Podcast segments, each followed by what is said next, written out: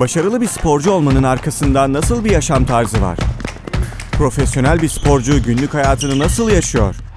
Taylan Dündar, sporcu ve spor insanlarıyla başarılı olma yollarını, karşılarına çıkan engelleri nasıl aştıklarını ya da aşamadıklarını konuşuyor. Madalyanın 200. Merhabalar, Madalya'nın 200'ü programına hoş geldiniz. Çok değerli bir konuğum var. Yoğun programı arasında davetimizi kırmadı. Bizlere buraya üniversite stüdyolarımıza geldi. Alper Soruhan, hoş geldin Alper. Hoş bulduk Taylan. Teşekkür ederim beni davet ettiğin için. Rica ederiz. Çok iyi oldu. Aslında program formatımıza çok uyan bir yaşantın ve halen aslında bir yaşantın var. Tam olarak bir örnek olarak gösterilecek bir rol model hayat yaşadın. Bunu da şimdi programda açarak sana sorular sorarak da ilerlemek istiyorum. Ama önce en üst seviye basketbol oynadın uzun yıllar, 20 yıl kadar bildiğin kadarıyla değil mi? 2005 yılında başladın Manisa'ya kadar. Ben not aldım buraya nerelerde oldun. Tekel, Oyak Renault, Pınar Karşıyaka, Türk Telekom, Uşak Sportif, Trabzonspor, Sakarya, Trabzon, Konya, Manisa. Bayağı da dolaşmışsın üst seviye sporcuların olduğu şekilde. Tabii bunlar birer sene değil bazılarında 2-3 sene kaldın. Bazı takımlarda kaptanlık yaptın uzun yıllar. Avrupa Kupası'nda Trabzonspor'da final heyecanı son top unutmuyorum onu. Evet evet. E, bir ikinciliğim var. En üst seviyede spor hayatın oldu ama ben öncesine dönmek istiyorum. Spor hayatına başlamadan önce bu hedef doğrultusunda çocuk yaştan gelen bir hedefin miydi? Nasıl oldu? Nasıl başardın? Hele günümüzde senin oynadığın dönemde de aslında öyle. Hani yabancı kuralı, yabancı şeyleri en üst seviyede bir Türk oyuncu olarak orada bulunmak uzun yıllar bu kadar aralıksız en üst ligde yer almak gerçekten çok zor bir durum. Nasıl başardın? Altyapıdan nasıl geldin? Bir bunları konuşmak istiyorum öncesinde. Burada tabii detaylandırılması gereken başarı ya da hani istikrar diyebileceğimiz şey evet yabancı sayısının artmasına rağmen orada birçok e, Süper Lig'den alt liglere giden takım arkadaşlarımız ya da e, Türk sporcularımız oldu ama ben ona rağmen e, Süper Lig'de kalmayı başarabilen oyunculardan biriyim. O statüde gerçekten Türk oyuncusunu zorlayan bir statü. Çünkü orada bir değer taşımadığın sürece o parkeye adım atman pek mümkün olmuyor. Yani geniş açıdan baktığımızda çocukluk yaşlarıma kadar dayanan bir süreç. Ee, işte zaten ilerleyen programın ilerleyen zamanlarında konuşacağımız gibi hayatımın e, direnç noktalarında da bu çocukluğumda başlayan aslında kazanımlar var. Bu kazanımlar öncelikle aile içerisindeki öğretilerle başlıyor. Doğru e, bakış açısını kazandırmakla başlıyor. O yüzden tabii ki e, annem, babam, beni basketbola başlatan rahmetli dayım o da eski bir basketbolcuydu. Ankara basketbolunun DSİ e, altyapısında yetişerek e, hatta Aydın abi, e, Aydın Örs ve Murat Didin'le çalışma fırsatı yakalamış kıymetli bir insandı ve onların beni yönlendirmesiyle, ailemin içerisindeki insanların sporu sevmesiyle ve beni teşvik etmesiyle başladı. Buradaki kazanımlar beni e, yavaş yavaş gelecek hayatıma hazırladı diyebilirim. Hedeflerim doğrultusunda tabii ki küçük yaşlardan itibaren basketbolcu olmak vardı ama bizim jenerasyonlarımız çok iyi bilir ki biz şu anki interaktif hayata maruz kalmadık. Bizim birazcık daha kısır bir e, bilgi kaynağı sürecimiz vardı çocukluk hayatımızda. Basketbol tutkusunu da o kısır dönemde yaşayabildiğimiz kadar yaşıyorduk ve o çok büyük bir heyecan katıyordu. Şimdiki çocuklar her şeye çok hızlı ulaşabiliyor, gündemi çok hızlı takip edebiliyor. Ama bizim bir maça gitme heyecanımız tarif edilemez bir heyecandı ve şu an hiçbir şeyde bunu yakalayamıyorum o çocukluğumdaki yaşadığım heyecanları. Ya hemen hemen aynı jenerasyonuz araya girdim kusura bakma. Değil mi? Şu an hani NBA TV bütün yani İtalya ligine, Çin ligine kadar televizyondan bulabiliyorsun, izleyebiliyorsun maçları ama biz bir Cuma akşamıydı. Evet, Cuma, aynen. Cuma akşamı. Gece NBA, 12-12 buçuk arasında. Değil mi? Yani biz dört gözle evet. beklerdik Murat o Muratoğlu Murat Muratoğlu'nun evet. NBA yayınını. Sonrasında tabii işte NTV Spor'un işin içine girmesiyle biraz daha işte dediğin gibi yayılması ama çok doğru bir nokta. Daha önce işte aslında düşünmediğim şu anki mevcut sporcuların farkında olması gereken aslında bilgiye ulaşabilirlik bu aynı zamanda. Büyük bir artı. Ben ama başa dönmek istiyorum. Ankaralısın değil mi? Ankara'da. Nerede başladın basketbol orada? İlk başta dediğim gibi Ankara DSİ'de başladım. Tabii bu çok küçük yaşlarda. Sonrasında Ankara'nın köklü kolejlerinden Arı Koleji'nde devam ettim. Daha sonrasında o zamanlar çok bu durumlar pek mümkün olmuyordu ama bir transfer gerçekleştirdim küçük yaşta.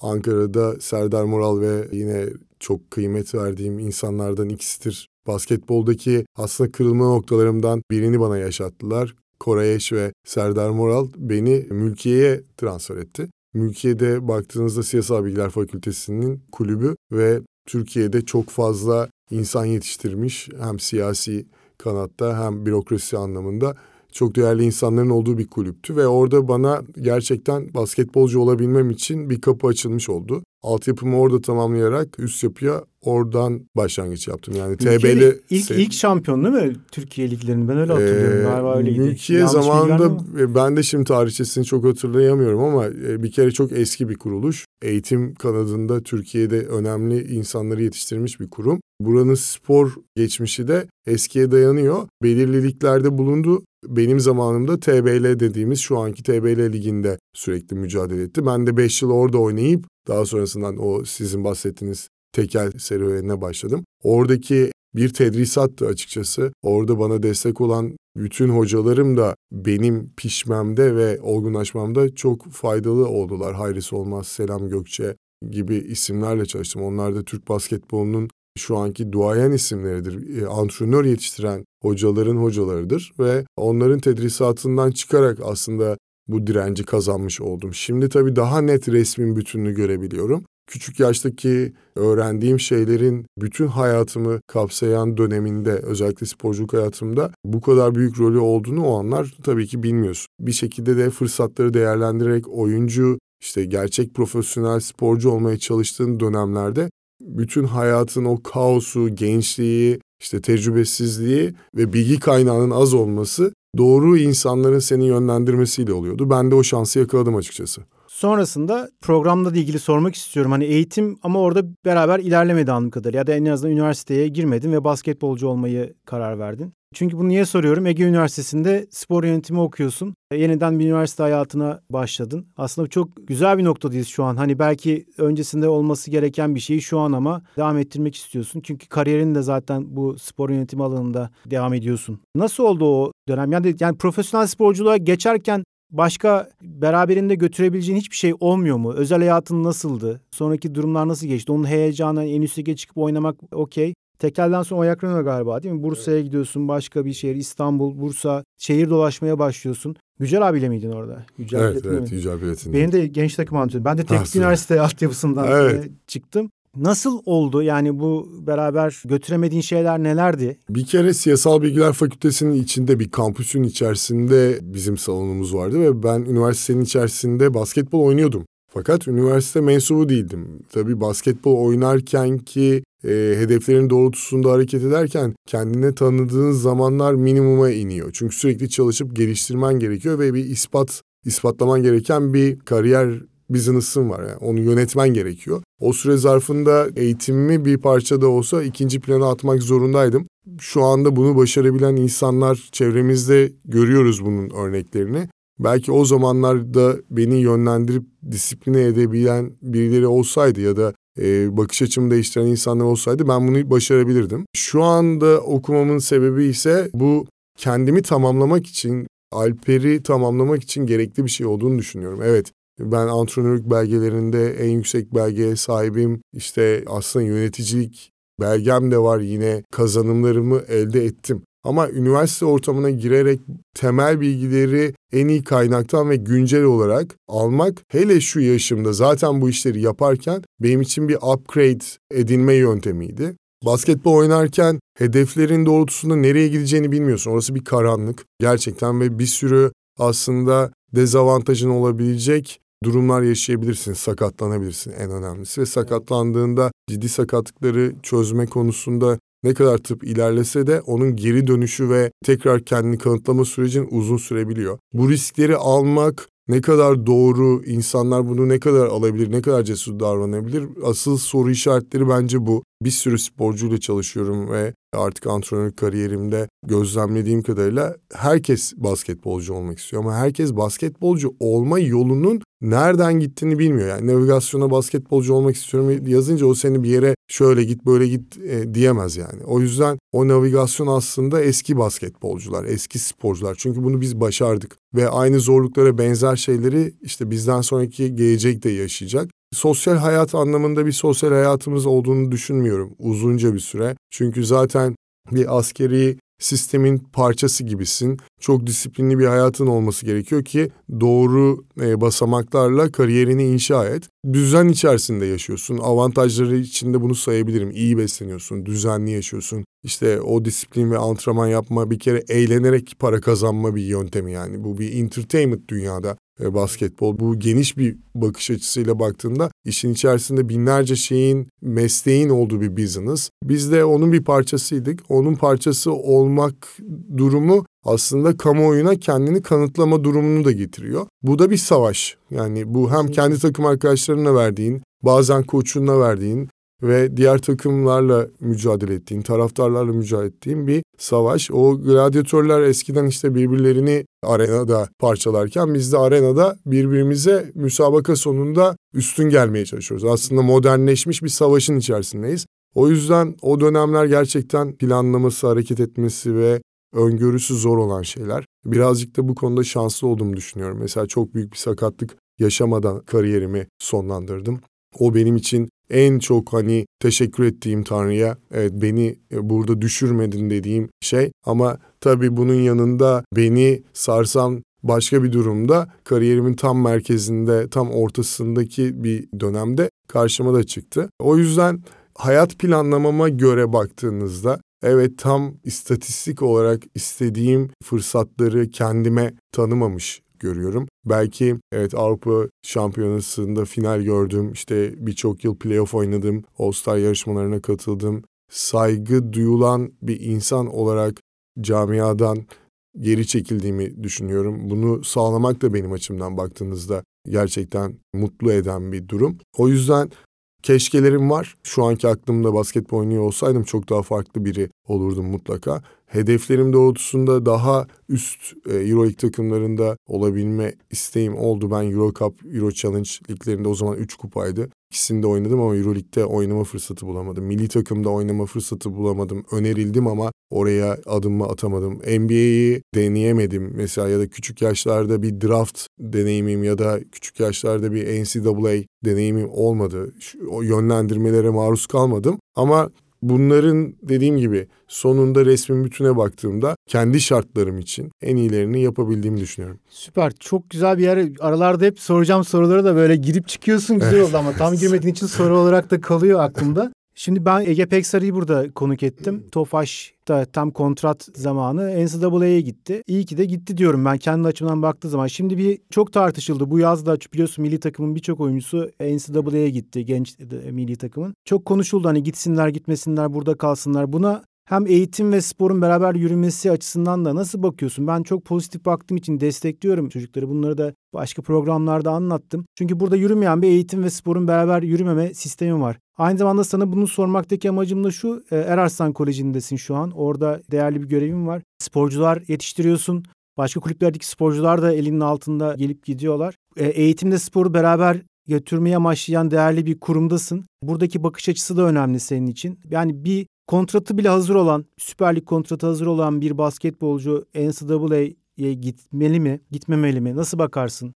Yani insanların hayatındaki bu fırsatları değerlendirmeleri gerektiğini düşünüyorum. Çünkü bunlar parayla satın alınamayacak tecrübeler getiriyor. Oradaki yaşanılanlar olumlu ya da olumsuz olur bunu bilemem. E, katkısı olur onu bilemem ama o fırsat geldiği zaman bunu gerçekten geniş çaplı düşünerek proje bazlı hareket etmek gerekiyor. Türkiye'de benim jenerasyonlarımda eğitim olarak basketbol hayatını sürdürebilen insan sayısı çok azdı. Fakat bu gün geçtikçe artık daha normalleşmeye başladı ve insanlar hem okuyarak hem de basketbollarını icra edebiliyorlar. Yani iki mesleği bir tanesini aktif olarak yaparken diğer meslek dalında da kendilerini geliştirebiliyorlar. Bizim için de Eraslan Okulu'nun misyonu zaten eğitim ve sporun bir arada gidebileceğini tüm dünyaya ve Türkiye'ye göstermek. Bunu başarabildiğimizi düşünüyorum. Benim buradaki e, misyon içerisinde bulunurken e, okulla birlikte yarattığımız vizyonda bunun tabii ki öncüleri Kerem ve Egemer Aslan e, kardeşler. O okulun sahipleri olan insanların koyduğu bir vizyon e, doğrultusunda bu misyonu yaratabiliyoruz ve sonunda da sporcular üretebiliyoruz. İki yılın sonunda gördüğümüzde eğitimini doğru almış, e, basketbolunu iyi icra eden e, bir sporcum U14 jenerasyonda Kuzey Kayral Darüşşafaka'ya transfer oldu ve şu an Darüşşafaka kulübünde A takım e, seviyesine kadar ilerlemeyi hedefleyerek aynı şekilde eğitimini İstanbul'da sürdürerek bu başlangıcı gerçekleştirdi. Belki ilerleyen günlerde de NCAA'ye oradan gidebilir. Şimdi bunu yaparken ki hedef ne? Yani buradan oyuncu mu olmak hedef yoksa eğitimini de sporunu yaparken tamamlamak mı? Bu konular üzerinde ailelerin ve çocukların detaylandırması lazım durumu. Yani basketbol şöyle bir şey. Yani belki de profesyonel sporculuk şöyle bir şey. Biraz öngörü sahibi olmak gerekiyor. Her istediğiniz sporculukta başaramazsın. İmkanı yok. Yani bunu yapabilen çok az insan var. Hatta benden kariyeri çok daha büyük olan sporcularla konuştuğumda işte mesela atıyorum başka bir Avrupa ülkesine transfer olmuş bir sporcuyla konuştuğumda ben bunun olabilme ihtimalini düşünmüyordum diyor. Yani ama çalışmaya devam etmiş. Bazen de e, o planlar senden bağımsız olumlu da gidebiliyor. O yüzden bütün bunları detaylandırmak gerekiyor insan hayatında. Eğitimle beraber çok rahat gidebilir. Burada da ben şunu söyleyeyim. Disipline olduğumuzda aslında Türkiye'de de okuma şartları mümkün. Ben bu konuşmadan önce size bahsettiğimde kendi hayatımı gerçekten dolu dolu yaşıyorum. Yani bana 24 saat yetmiyor. E, ama biz Türk toplumunda da yani Türk toplumunu suçlamak anlamında bunu söylemiyorum ama diğer Avrupa'daki ya da Amerika'daki çocuklar bunları yapabiliyorsa bizim çocuklarımız da bunları yapabilecek cesareti gösterebilir. Bu zaman planlamasını yapabilir. Aileleri zaten onlar için büyük bir fedakarlık yaparken bu fedakarlıkta üstlerine düşen görevi yapabilir. Sadece birazcık dişlerini sıkıp e, oturup e, derslerinin de ne kadar önemli olduğunu, kendi hayatlarında bir B planı yaratmaları gerektiği olduğunu anlamaları ve farkındalıklarını yani yükseltmeye gerekir. Üniversite olarak mesela biz burs veriyoruz sporculara, yetenekli sporculara. Yani yıllardır bunu yapıyoruz ve birçok üniversitede bursu veriyor. Yani sporcuyu kolladıktan sonra bir burs da yakalayabilir bununla ilgili. Beraber de götürebilir iyi ya da kötü. Ben sana tekrar dönmek istiyorum. Yine ilk konuşmanlar dedim ya birkaç soru aklımda vardı onlara biraz girdin diye. Şimdi beslenmeden bahsettin. Günümüzde bir sporcu, üst seviye bir sporcu olmak için birçok şeye aynı anda dikkat etmen gerekiyor. Beslenme de bir sporcunun hayatında en dikkat etmesi gereken şeylerden biri. Aslında programın başında söylemem gereken şeyi seni tanıtırken bir özelliğini çok unuttuk. Özellik mi artık o bilmiyorum ama tip 1 diyabet hastasısın. Halk adıyla bilinen şeker hastalığına sahipsin ve bunu profesyonel sporculuk kariyerin sırasında bu tanı konuyor, bu teşhis konuyor ve kaç yıl e, böyle oynadın? 15 yıl. 15 yılda bu şekilde oynadın. Ben antrenörümden de hatırlıyorum bizde Cankut Öztürk vardı hatırlar mısın Cankut'u? Cankut da aynı şeker hastası. Onun antrenörlüğünü yapmıştım üniversite takımında. O kendi bana söylüyordu abi beni al ben geliyordu kenara bir meyve suyu ya da bir şeker atıyordu ağzına ya da hatta bazı maçlar e, iğne yaptığını bile hatırlıyorum kendine e, bench'te. Sonra maçı devam ediyordu. Ben ilk orada tecrübe ettim ama sonra tabii senin de hani bu hastalığınla beraber bizim camiada, spor camiasında ön plana çıktın. Hani bununla ilgili çok konuştun. Buna tekrar geleceğim. Hani bununla ilgili uzun uzun konuşmak istiyorum seninle. Bunu nasıl beraber götürdün? Karşına çıkan zorluklar nelerdi? Bazı sorularım da var onunla ilgili. Ama bu kadar iyi beslenirken, bu kadar iyi en üst seviye bir sporculuk hayatına sahipken, programlı yaşarken, demin bahsettiğim disiplini yaşarken ne oldu da yani nasıl oldu yani şeker hastalığı? Yani şeker hastalığının kaynağı genetik midir sadece yoksa hani biraz beslenmeyle de alakalı bir durum muydu? Bunları eminim araştırmışsındır onu sormak istedim. Kardeşin de galiba çünkü evet. diyabet hastası. Şimdi bir kere biz diyabetliler hastalığı kabul etmiyoruz. Bir kere özür öyle dilerim, bir öyle bilmediğim için çok özür dilerim. Yani ee, o özür dilemene hiç gerek yok. Bilmemen de çok normal. Şeker aslında, hastalığı deriz ya hep ondan evet, ben öyle diyorum. Aslında sen gerçeği söylüyorsun. Yani toplum dilinde bu artık e, kalıplaşmış bir durum. Şeker hastalığı diye bir durum var. Aslında biz bunu niye reddediyoruz? Çünkü bizim burada reddetme sebebimiz bu yönetilebilen bir şey. Bizi evet yönetmediğimizde çok derin ve zorlayıcı şeyler bekleyebilir fiziksel olarak, mental olarak. Ama biz bunu yönetebildiğimiz sürece bu hastalık dışında başka bir yönetilmesi gereken bir durummuş gibi oluyor. Yani gözleri bozuk bir insanın nasıl gözlüğe ihtiyacı varsa bizim de pankreasımızda... Göz hastası demiyoruz. Göz hastası demiyoruz. Gözlerin bozuk diyoruz. İşte benim de pankreasım çalışmıyor. Şu anda pankreasım diğer görevlerini yapıyor olabilir ama insülin üretmiyor. İnsülin üretmediği için de ben dışarıdan bir kaynaktan insülin e, alıyorum ve buna bağımlıyım. Bağımlı olmamın sebebi de beslenmek zorunda olduğum için bağımlıyım. Yani e, beslenme şartlarımın içerisinde karbonhidratlar olduğu sürece şekerim yükselecek ve vücudum normal bir insanda otomatik bir ölçüm yaparak beyni yediklerine karşılık pankreası insülin salgılarken biz manuel parmağımızdan şekeri ölçerek ya da işte bazı CGMS cihazları var kola takılan sürekli ölçüm yapabilen bunlar sayesinde şekerimizi kontrol altına almaya çalışıyoruz. Bir stabilite getirmeye çalışıyoruz. O stabilite de aslında bizim diğer insanlardan çok da ayırt etmeyen bir durum oluyor. Çünkü bu zamana kadar gelen işte senin de söylediğin gibi şeker hastalığı tanımı özellikle çocuk yaşta tip 1 diyabet olan insanlarda. Çünkü tip 1 diyabet çocuk yaşta ve işte belirli bir yaşa kadar olabilen bir durum.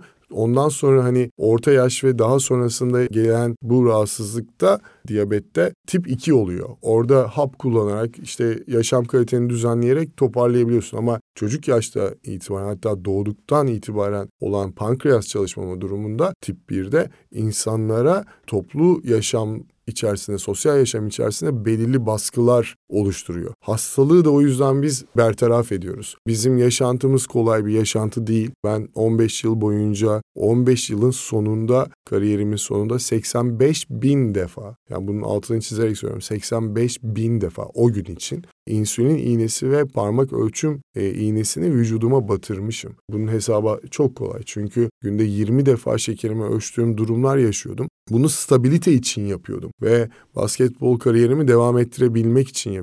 Çünkü diyabet tanısı konulduğunda bir sporcuya, profesyonel bir sporcuya onun hayatına büyük bir hançer vuruluyor. Yani bu hiç gerçekten konuşulduğu gibi kolay bir durum değil. Bizim ailemizde önce kardeşim Volkan'a bu tanı kondu. Volkan sedanter biriydi yani spor yapmayan biriydi. Onun konulmasını normalleştirmeye çalışırken hemen 6 ay sonrasında bana aynı tanı konulduğunda ben Oyak Renault'da profesyonel hayatımın devam ettiren bir insandım. Yani bunu kabul etmek kolay değildi benim açımdan. Hekimler de ilk başta ne yapacaklarını açıkçası şaşırdılar ve benim basketbol kariyerimin sonlanması gerektiğini bana söylediler. Yani bu da düşünsenize şimdi konuşuyoruz. Geçmişimden bahsettiğimizde tüm hedeflerimin içerisinde basketbolu sürdürüp bu işi meslek edinmek isteyen biri var, bir Alper var. Ama hayatın hiç beklemediğin bir tarafından karşına çıkan yine karanlık bir yol var yani. O yüzden gençlerin hayatlarında tercih ettiği sportif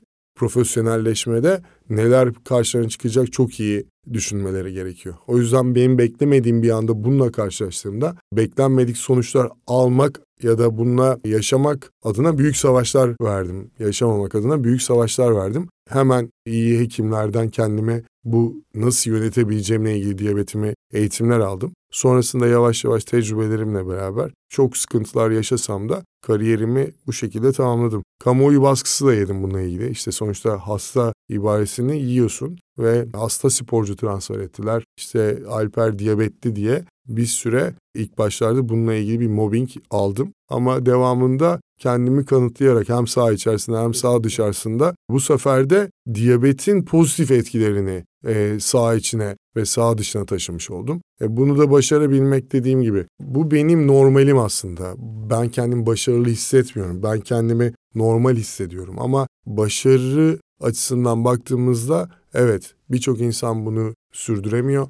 Ben sürdürdüm. Kan, gözyaşı, ızdırap, stres her şeyi yaşadım ama sonuç olarak o sahaya çıkıp görevimi yapmaya çalıştım. Şeyi hani o seviyede bir basketbolcu, sporcuyken e, bunun nedenini hani araştırmışsındır. Ben merak ettiğim için soruyorum. Hani herhangi bir genetik mi yoksa beslenme programıyla alakalı bir ters bir durum mu? Yani beslenme programıyla pek alakalı olduğunu söyleyemem ama yani şu anki duru tabloda beslenme ortamıyla alakalı gibi hani düşünülebilir. Aslında hiç ilgisi yok. Biz profesyonel sporcular beslenmemize çok dikkat eden insanlardık. Ama genetik olarak da bir ortada kanıt var. Volkan da benimle aynı sürelerde diyabet oldu. E belki birbirim yani birçok kardeş diyabet olabiliyor. Biri oluyor, biri olmuyor ama ikisinin hemen hemen aynı zamanlara denk geliyor olması doğal olarak aklımıza genetiği getiriyor. Zaten bu diyabet olma durumu her insanın başına gelebilecek bir durum. Yani hiç kimse ben diyabet olmam, olamam, işte benim ailemde yok vesaire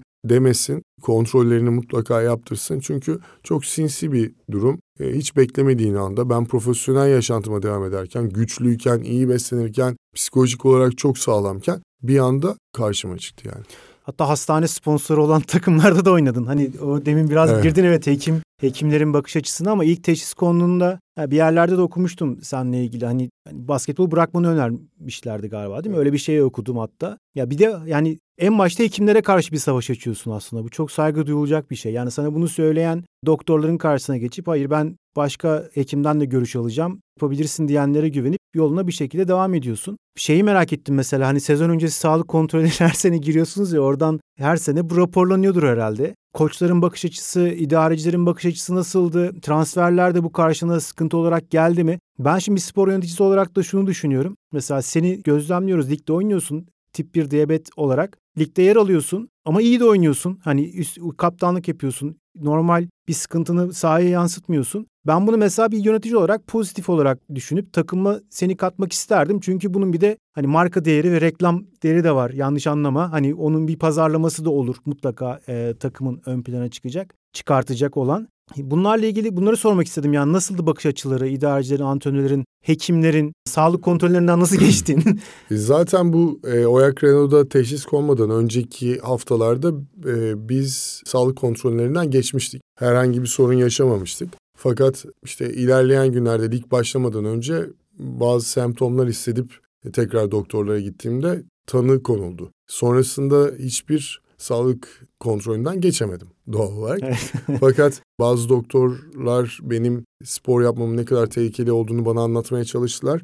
Ben bu durumda her zaman kendi doktorumu diğer hekimlerle görüştürerek Alper işte çok iyi besleniyor, iyi dinleniyor, şekerini doğru ölçerek yönetiyor. O yüzden herhangi bir stres yapmamanız gerekiyor diye onları yönlendiriyordum kendi doktoruma. Kendi doktorumun referansıyla e, imza atıyorlar. Çünkü herhangi bir şey benim başıma gelebilir maçın içerisinde. E, yüksek şekerden ya da... Sorayım onunla o bağlantılı oldu mu böyle bir şey? Yani bu çok seni zorlayan bir maç, bir antrenman belki. Yani hepimizin gözü önünde olmayan maçlar yani, gözümüzün önünde ama hani antrenmanlarda ya da maçlarda sıkıntılı Şöyle bir sen beni mı? gördüğünde dışarıdan normal biri gibi görüyorsun değil mi? Evet. Evet. Ben sahada maksimumda kendimi normal biri gibi gösteriyordum. Tabii ki şekerimin düşmediği çok fazla maç oldu. Çünkü baktığında adrenalin şekerin düşmesini tamamıyla etkileyen bir faktör. Bunları yönetmek durumu gerçekten zordu. Psikolojik olarak da destek gördüm. Düşük şekerle de yüksek şekerle de oynadığım maçlar oldu. Ağzımda şekerle maçı tamamladığım durumlar yaşadım. Ya da işte kenara gelip insülin vurduğum durumlar yaşadım. Diyabetli bir sporcunun kendini kanıtlaması şöyle zordu. Bunu daha önce benden e, benim kariyerimden önce denemiş, göstermiş ve kanıtlamış biri yoktu, örnek yoktu. Bu ilk örnek olarak birçok hatayı ya da doğruyu ben kendi kariyerimde yaşayarak benden sonraki diyabetlere örnek olmak için de yapmış oldum. Yöneticilerim bu zamana kadar transferler e, olduğuna göre demek ki onlar da vizyonlu insanlarmış ki beni transfer etmekten çekinmediler. Tabii ki kendilerine sorsak mutlaka bazı soruları olmuştur ama ben onlara cevap mutlaka sahada vermişimdir. Zor bir süreç ama imkansız olmadığını gösteren de bir süreç. Ben yazıyorum belki hikayeyi ama anlatırken de dinlerken de özellikle diyabetli çocukların aileleri, anneleri, babaları ak- aklıma geliyor. Ee, o durumda insanlar kendilerini suçluyorlar. Benim evladımın niye başına böyle bir şey geldi diye. Onların yapabileceği hiçbir şey yok aslında. Onlar hiçbir şekilde bu durumun olmasını engelleyemez. Ama çocuklarına destek olabilirler. Biz bir geniş bir aileyiz diyabetliler. Biz hep birbirimize destek olan yapıdayız. Çünkü bizi ancak biz anlıyoruz. Bunları yaşamış biri olarak birçok sosyal sorumluluk projesinde yer aldım kariyerim boyunca. Ve çok inanılmaz insanlarla tanıştım. Ee, birçok dünyada sayılı olan diyabet üzerinde e, etkin olan firmayla e, çalıştım. Sadece diyabet üzerine değil aslında dünyanın en büyük ilaç firmalarıyla da ortak partnershiplikler yaptım. O yüzden bu duruma gelebilmeyi sağlatan da bir şey oldu diyabet bana. Büyük bir network ağı sağladı bana. Burada ben bir aslında kavramdan bahsetmek istiyorum. Benim çok inandığım bir kavram resilient diye, resilience diye. Şimdi bu kavramına baktığınızda Amerikalılar bunu kullanırken yıkılmayan, işte ambiyane tabirle acı yatmaz diyebileceğimiz bir karakter oluşturmak gerekiyor şu anki global dünyada. Bir tek benim anlattığım diyabet öyküsüyle ilgili değil, birçok e, insanların hayatında herkesin hikayesi var. Birçok farklı faktör var onları başarıdan uzaklaştırmaya çalışan ya da e, aslında başarısı için negatif durup kamçılayacak birçok faktör var. Bunu da yönetirken o kavramın üzerinden yönetmek gerekiyor. Yıkılmamak, işte toplumun sana dayatmaya çalıştığı o baskıdan sıyrılmak, kendin olmayı başarmak, geri adım atmamak, düşsen bile ayağa kalkmak gibi. Ee, ben kendi antrenörlük kariyerimde başladığım andan itibaren bunu savunarak, kendimden yola çıkarak ben bunu yapmışım. Diğer arkadaşlarım da işte kendilerine uygun hayatın içerisinde bunu yapabilirler diye sürekli sporcularımı ya da çevremdeki insanları bu yönde eğitmeye, geliştirmeye çalışıyorum. Çevre de çok önemli değil mi? Sen bu süreçte mental destek almışsındır, aldın. Aldım, aldım. Ama hani çevrendeki eşinin, ailenin, takım arkadaşlarının, herkesin yaklaşım bakış açısı da çok önemli diye düşünüyorum. Evet. Ailem önce annem, babam, kardeşim bana destek oldular bu konuda. Sonra eşim destek oldu ve diyabetli bir sporcu bireyle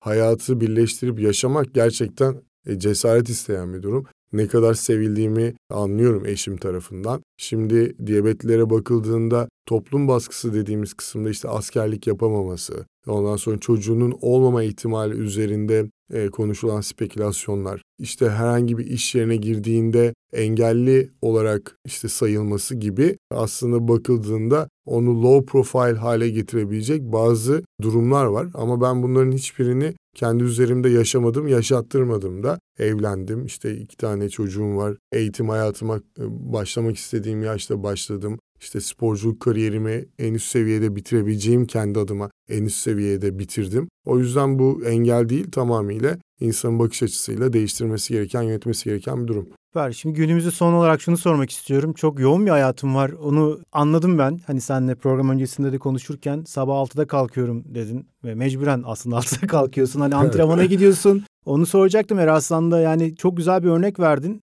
Hani programın sonunda ben aktarayım onu. Eğitim takım oyuncularına eğitim öncesinde sağlam kafa sağlam vücutta bulunur. Sabah antrenmanıyla sonra çocuklar eğitime başlıyorlar. Çok iyi bir programlama bence gerçekten. Çünkü beraber yürümesi için de sonra sosyal hayatını ya da ödevlerini yapması için de sonrasında belki bir zaman açılıyor. Tabii arkasına antrenman koymuyorsan onu bilmiyorum. Ama yoğun bir e, hayatım var. İşte Ege Üniversitesi'nde okuyorsun. Eraslan'da görev alıyorsun. Orada antrenörlük yapıyorsun. Spor yorumculuğu yapıyorsun. Televizyon maçlarda yorumculuk yapıyorsun. Dün değil mi? Karşıyaka'nın maçında da yorum e, yaptın. Çocuklarım var. Onlara yetişmeye çalışıyorsun. Eşim var, ailem var ve bu ciddi bir koşturmacı bir hayat içerisindesin herhalde. Bu da yine sportif disipline geliyor herhalde değil mi? Yani bunu programlamak nasıl e, şu an hayatın? Son olarak onu sorayım. Memnun musun hayatından? Ya hayatımdan memnunum. İzmir'den memnun musun? İzmir'den çok memnunum tabii. İzmir'e göç edebildim. Sonuçta Ankara'da doğup büyüdüm. Bir sürü takımda oynadım. Sevdiğim çok kulüpler oldu. Ee, Karşıyaka'nın benim hayatımdaki yeri gerçekten çok farklıdır. Çünkü aidiyet duygusunu aslında Karşıyaka kulübünde oynarken çok daha özümsedim. Sonrasında işte Trabzonspor'un kaptanı oldum ki baktığınızda 10 milyon taraftarı olan bir kulüpten bahsediyoruz. Bu sorumlulukların sonunda ailemle beraber yaşayacağım yeri, yeri tercih ederken tabii ki önümde birkaç tane alternatif vardı ama o zamanın şartlarına göre uygun olabileceğini düşündüğüm yer burasıydı. Hayatım çok dolu, çok agresif ama bir o kadar da eğlenceli. Bir kere çocuklarla çalışıyorum. Onların hayatına dokunuyor olmaktan dolayı çok mutluyum. Benim kariyerime sahip ya da işte benim antrenörlük belgelerime sahip olan arkadaşlarım üst liglerde çalışmak istiyorlar. Bense daha çok altyapılarda çünkü temeli değiştirebildiğimiz zaman aslında o yukarı doğru çıkan üçgenin o tepesi var ya oraya da böyle farklılaştırdığın, geliştirdiğin insanları taşıyabiliyorsun. Ben şunu düşünüyorum bu hayata ne için geldim veya neden tecrübe edindim bu kadar şeyi? Toplumda bir parça da olsa değiştirebileceğim şeyler olabilirse kendi felsefeme göre o zaman kendimi mutlu hissederim. 41 yaşındayım, üniversite okuyorum. 2005 doğumlu arkadaşlarımla beraber. Bunun amacı Süpersin. tamamıyla güncel hazır bilgiyi daha fazla toplamak. Ne kadar üretebilirsem o kadar şanslıyım diye düşünüyorum. E, ailem var. Evet o iki tane kızım var. Büyütmem gereken e, bir sorumluluk. Ama ben büyüdükçe onlara aktarabilirim. Ben geliştikçe onlara aktarabilirim. O yüzden aslına bakarsanız bir saniyemi boş bırakmıyorum. Yeni nesil çok şanslı. Bütün bilgilere taze ulaşabiliyor. Fakat en önemlisi burada benim de altını çizmek istediğim şey zaman yönetimi. Eğer kendi zaman yönetimlerini doğru yapabilirlerse boş şeylere bakmak yerine onların zihinlerini geliştirecek, geleceklerini hazırlayacak bilgileri toplayabilirlerse o zaman kimseye muhtaç kalmadan o resilient dediğimiz duruşu yaratabilirler. Ve bu sayede aslında hem toplum gelişir hem ülke gelişir e, ve işte burada yapabileceğimiz o kadar kıymetli şeyler var ki ben çok ülke gezdim. Benim için yaşanılabilecek en iyi topraklar, en güzel topraklar doğduğum, büyüdüğüm yerler. O yüzden ben bu ülkeye hizmet etmekten, buradaki benimle beraber olan insanlara hizmet etmekten çok mutluyum. Bir tane de sözüm var, hep onu da söylüyorum. Bugün ben yürürken benimle olanlar, ben yarın koştuğumda benimle koşacaklar diye. O yüzden ben koşmaya hazırlanan bir atlet gibi bütün hayatımı ona göre planlayıp yaşamaya çalışıyorum. Umarım hedeflerim hiç bitmiyor. Öyle de yaşamak istemiyorum hedefsizce. Tatil modunda bir insan değilim ama İzmir genelde tatil modunda. evet.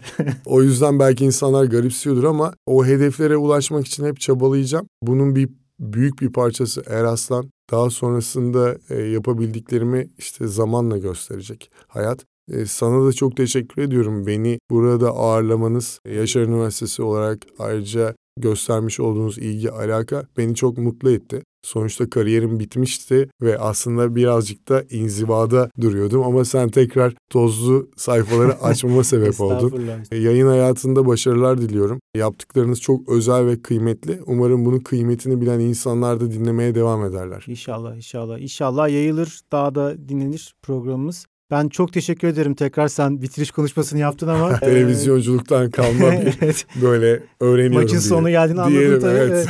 çok teşekkür ederim. Ee, konuk oldun, davetimizi kırmadın. Bu yoğun programın içerisinde bize çok değerli bilgiler de aktardın. Çok teşekkür ederim tekrar. Ben teşekkür ederim. Son hayatımda yeni giren insanlar var e, hayatıma. Aslında bu şeyleri başarabilmemde bazen böyle omuz omuza yürüdüğün evet ailen oluyor işte e, kendi işte eşim çocuğum akrabalarım oluyor ama omuz omuza yürüdüğüm bir insan da var Sercan Günay. Bana aslında altyapıda çalışma fırsatını gösteren ve beraberce yürüdüğümüz yolda o çetrefilli yolda her zaman arkamda duran bir insan. Onun dostluğu sayesinde de şu anda birçok şeyi başarmanın mutluluğunu yaşıyorum. Onunla da paylaşıyorum şu var. Bunu neden söyledim en son en sona sakladım. Çünkü artık en yakın arkadaşını bile seçmekte zorlandığın bir hayatın içerisindesin. İnsanlar çok kendi kabuklarına çekiliyorlar. Ama böyle bir buddy'in olursa, bir partnerin olursa aynı askerlikteki gibi o zaman bir şeyleri beraberce omuz omuza yapman ve çevrene diğer insanlara eklemen kolay oluyor. Doğru bir küme oluşturmaya çalışıyoruz biz.